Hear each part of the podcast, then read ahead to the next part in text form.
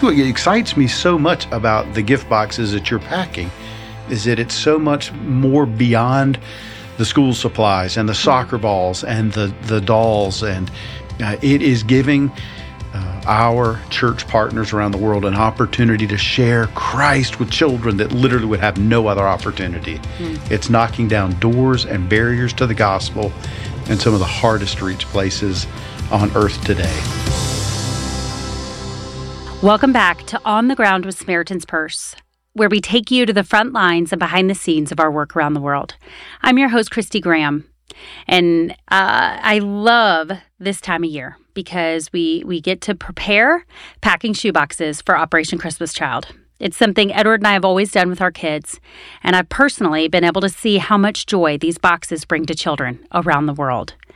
I've always known that Operation Christmas Child is so much more than just giving toys to a child.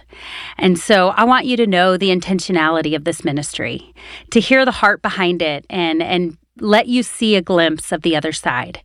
So, in this episode, we're going to share conversations that I had with our Operation Christmas Child staff members. And uh, our podcast team was also able to take a trip to Hobby Lobby, one of our partner stores, to pack shoe boxes and give you ideas of what you can put in a shoebox.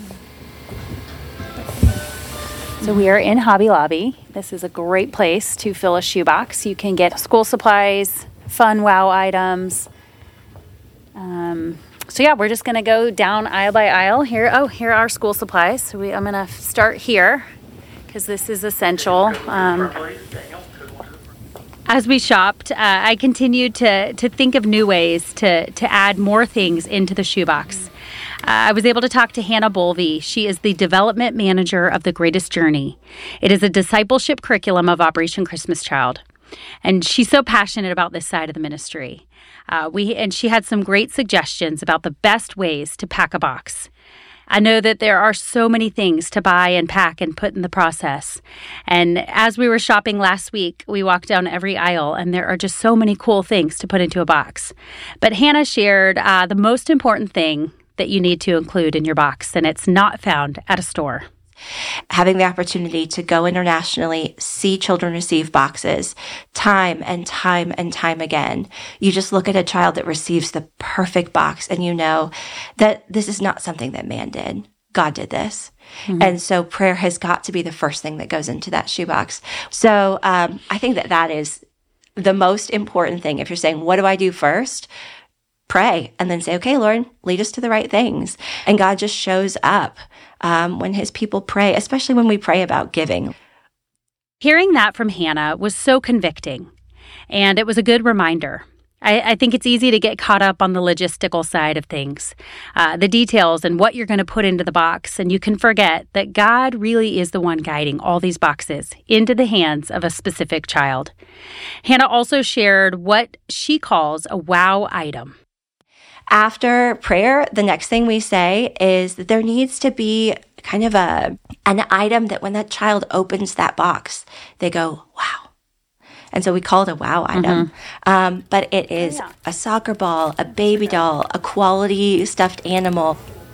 Okay. All right. So we have not done a wow item. So I am looking for a wow item. The wow item is always one of my favorite parts of the box because you you literally have to think through a kid opening up the box, seeing it, and saying wow. Uh, for kids who haven't received a gift in their entire life, something that might seem simple to us in America, like a drawstring backpack or a soccer ball, could mean the world of difference for these kids. Okay, so right now we're building two boxes. We are doing a girl between the ages of five and nine, um, and then we are doing a boy which is 12 to 14. But with the older kids, I always say jewelry, soccer ball, and school supplies. You cannot go wrong. But I have done this before. They have these canvas drawstring bags, they're only 99 cents. So I will probably put this in both of the boxes.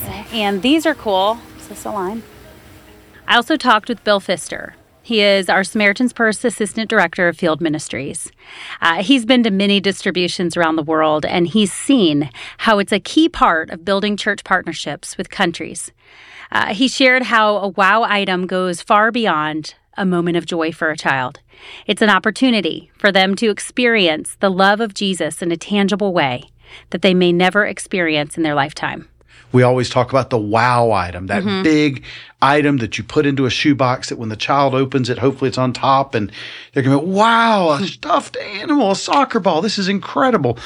But you know, it goes deeper than that. It's like you said, well, who sent this to me and why? Why? I don't know mm-hmm. these people. Why? You know, I've never received a gift before. What is it about this person? Mm. And it gives you then the opportunity to say, there's a God that loves you so much that he sent his son to die on a cross for your sins. He rose again from the dead. You can believe in him, trust in him, and have forgiveness of sins and eternal life. Christy, that's a powerful message. And, uh, you know, we don't see God. We see, uh, we hear the gospel, but this is an opportunity. It's, it's a tangible expression. I always love talking to Bill because he's full of amazing stories. I asked him some ways that he's seen God use specific gifts to make an impact on a child and meet a really unique need. I've seen that worked out in, in just so many ways. Uh, even right now, I'm thinking about a child in a sensitive country in Asia, hmm. uh, no believers in his family. Uh, this little boy got a pair of shoes that were his size. He had no shoes. You know, you and I don't even think about that. I heard a story literally just last week um, in the Himalayas, of all places, of a guy that said he was one of 16 children. Hmm.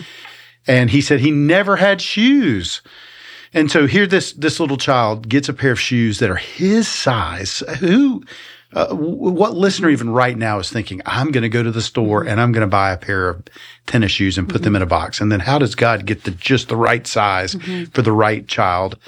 So we see that happen in this particular case. This little boy, I think I, I remember he was 12 years old, uh, came to faith in Christ uh, was not going to school. That's the crazy thing. Mom hmm. says he was so shy that she didn't want him in school hmm. because he couldn't interact with children. He went through then, after trusting in Christ at this outreach event, through the greatest journey, experienced life transformation as he went through 12 weeks of discipleship classes.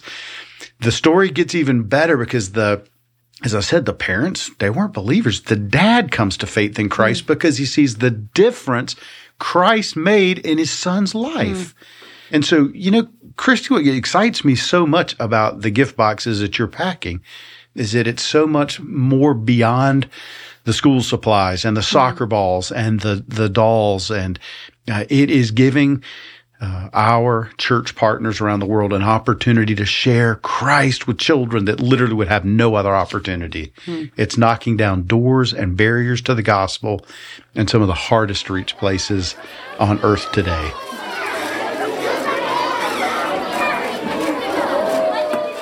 And on top of that wow item, you can also add some really basic things that kids will use every day. Hannah gave some great ideas and shared uh, more about how these simple items, they not only meet practical needs, but they open the door for discipleship. So after you kind of have that wow item, then definitely some school supplies. You know, that makes mm-hmm. a big difference for kids around the world. Some of them can't go to school because they literally don't have paper and pencils. So that's so easy just to like take care of that. Mm-hmm. Um, hygiene items, a washcloth is fantastic, a toothbrush. Um, so then after you've got your school supplies, your hygiene items, and your wow item, then just try to make it fun. Fill it up with little slinky, yo yo y kind of fidget spinnery things, just anything that a kid is going to enjoy. And just remember, really, nothing that goes in the body or on the body. So mm. we don't know if these kids have allergies. We don't know what they're, what they are and are not allowed to eat, or, you know, even like toothpaste, things like that. Mm-hmm. You're right. We don't want to lose one box, one gospel opportunity. And if a pack of bubbles or candy goes through customs and it stops the whole carton, right. uh, there goes, you know, 50 opportunities for the gospel. So yeah, just sure. be mindful that we are trying to be sensitive to each of the countries that's coming in. Things that may seem small or things that we use every day, like a toothbrush, they can be so impactful for a child. I've had the opportunity to witness some shoebox distributions and see kids open gifts for the first time. Uh, but I really wanted to understand more about how our teams prepare these distributions. Both Hannah and Bill made it so clear that these aren't just transactional moments, they're literally handing kids the opportunity to have the best gift Jesus Christ. And it matters that kids don't just think of Jesus as a one time gift. Uh, faith is continual, it's something that they'll carry uh, eternally, long after these wow items fade. Um, okay, so you made it very clear on how to make a quality box. Mm-hmm. So now we mm-hmm. know that these are gospel opportunities. They go in.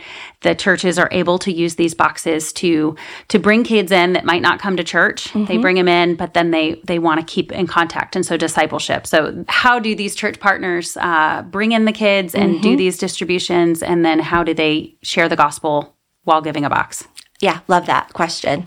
Um, because I think that this is something that is really widely misunderstood by our shoebox donating public. Mm-hmm. And so, really understanding, first off, that it is not um, staff um, or even American volunteers that are giving these boxes away, that we are partnering with the local church worldwide. That's literally in our mission statement, and it is baked so deep into our DNA. And so our international teams in every country in which we work, the project there is really run by and owned mm-hmm. by mm-hmm. national volunteers who build a strategy along with our staff for where they're going to go for the next five years, where the least reached and unengaged peoples, um, where the gospel, where's the gospel going to be most effective know, we want to go where the gospel hasn't been. Mm-hmm. And so um, we really try to go to new places. And in order to do that, working with locals is the best way to do it. So um, our national leadership teams, they work with local pastors, they train them and equip them to hold an outreach event and also the Greatest Journey Discipleship Program, which we'll talk about in a minute. But these local pastors are the ones who they know where the kids are. They know where, where people have not been reached and they have the relationships and the logistic know-how mm-hmm. to get the boxes there. I mean, if I was responsible for renting a yak to get some boxes across a mountain in Nepal, I would have a lot of learning to do. But in that culture and environment, um, you know they already know those mm-hmm. things. So the local the local believers are really the important first thing that you need to know. The second thing is is that children are not told that they're going to come and receive a shoebox gift.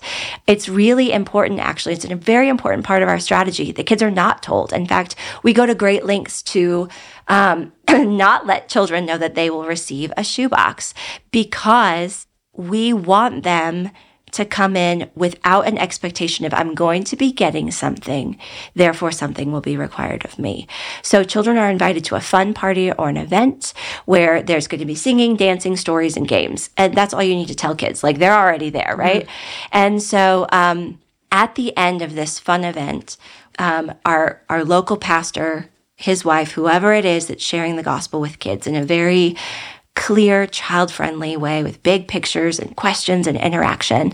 Um, one of the things that they talk about is how the gift of God is eternal life through Jesus. And for so many of these kiddos, that's something that doesn't really compute the gift of God because in the cultures in which they live, there's no such thing as a free gift. There are gifts, but there's gifts with strings attached. If you have a fantastic harvest of your grain, mm-hmm. um, you might share that with me. But then when I and my family uh, catch a lot of fish, there's an expectation that you get a kickback of mm-hmm. our good catch because that's just how the society works. And there's nothing wrong with that. But for a child to understand free is just not really in their context or in their mm-hmm. vocabulary. So then at the end, when we say the gift of God, the gift of God is eternal life through Jesus, the shoeboxes come out as a, a tangible example of that free gift. And that's why that's such a pivotal moment for kids. There's no way that this child could ever find or repay or provide a kickback for the person that packed their shoebox. Mm-hmm. And in the same way, like that's how the gospel comes to us.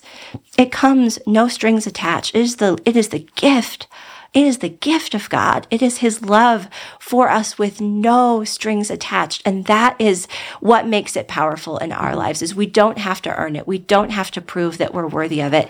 And we don't owe him anything.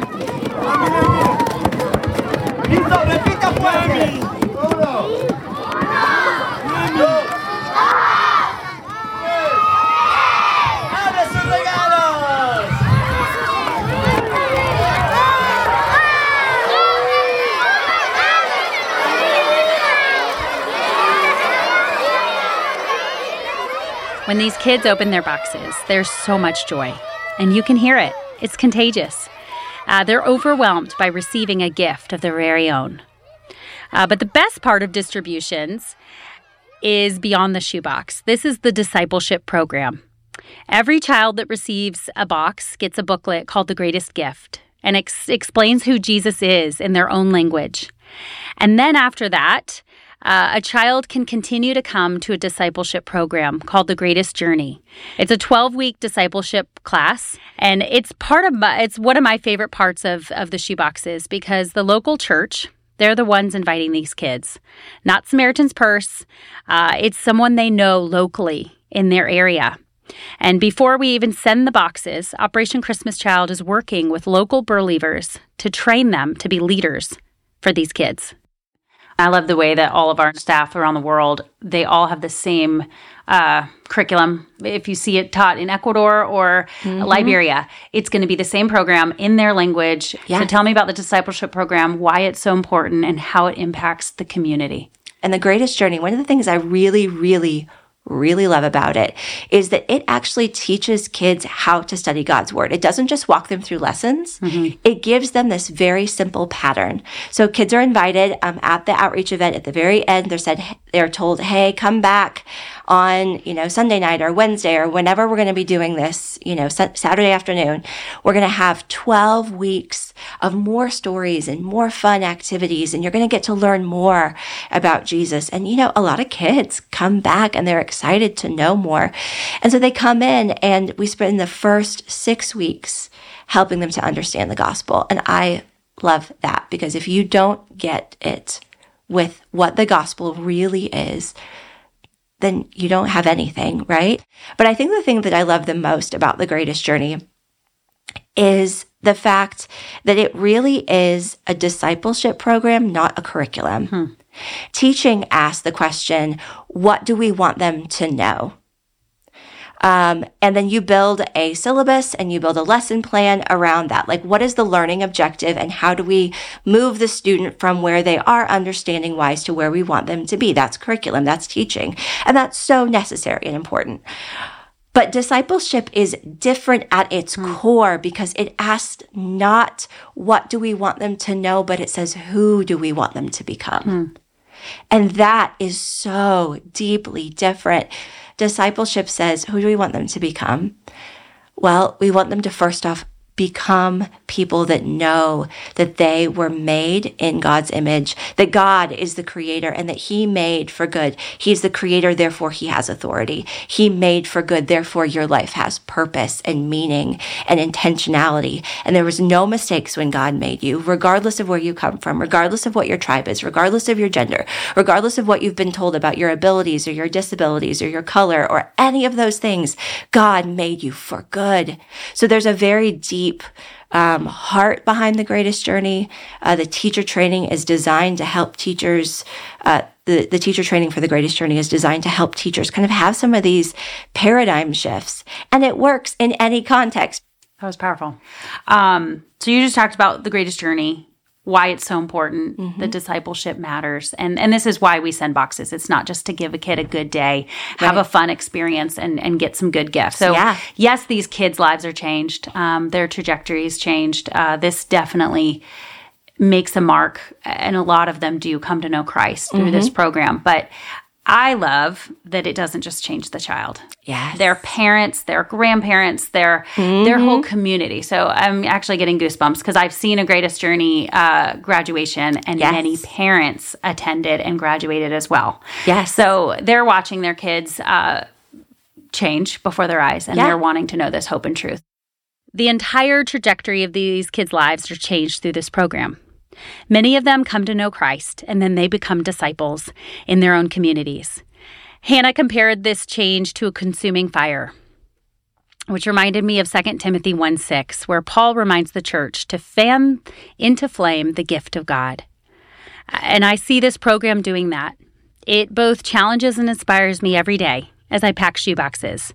It's humbling to know that we get to be a part of these shoeboxes going around the world and the good news of Jesus Christ entering these kids' lives.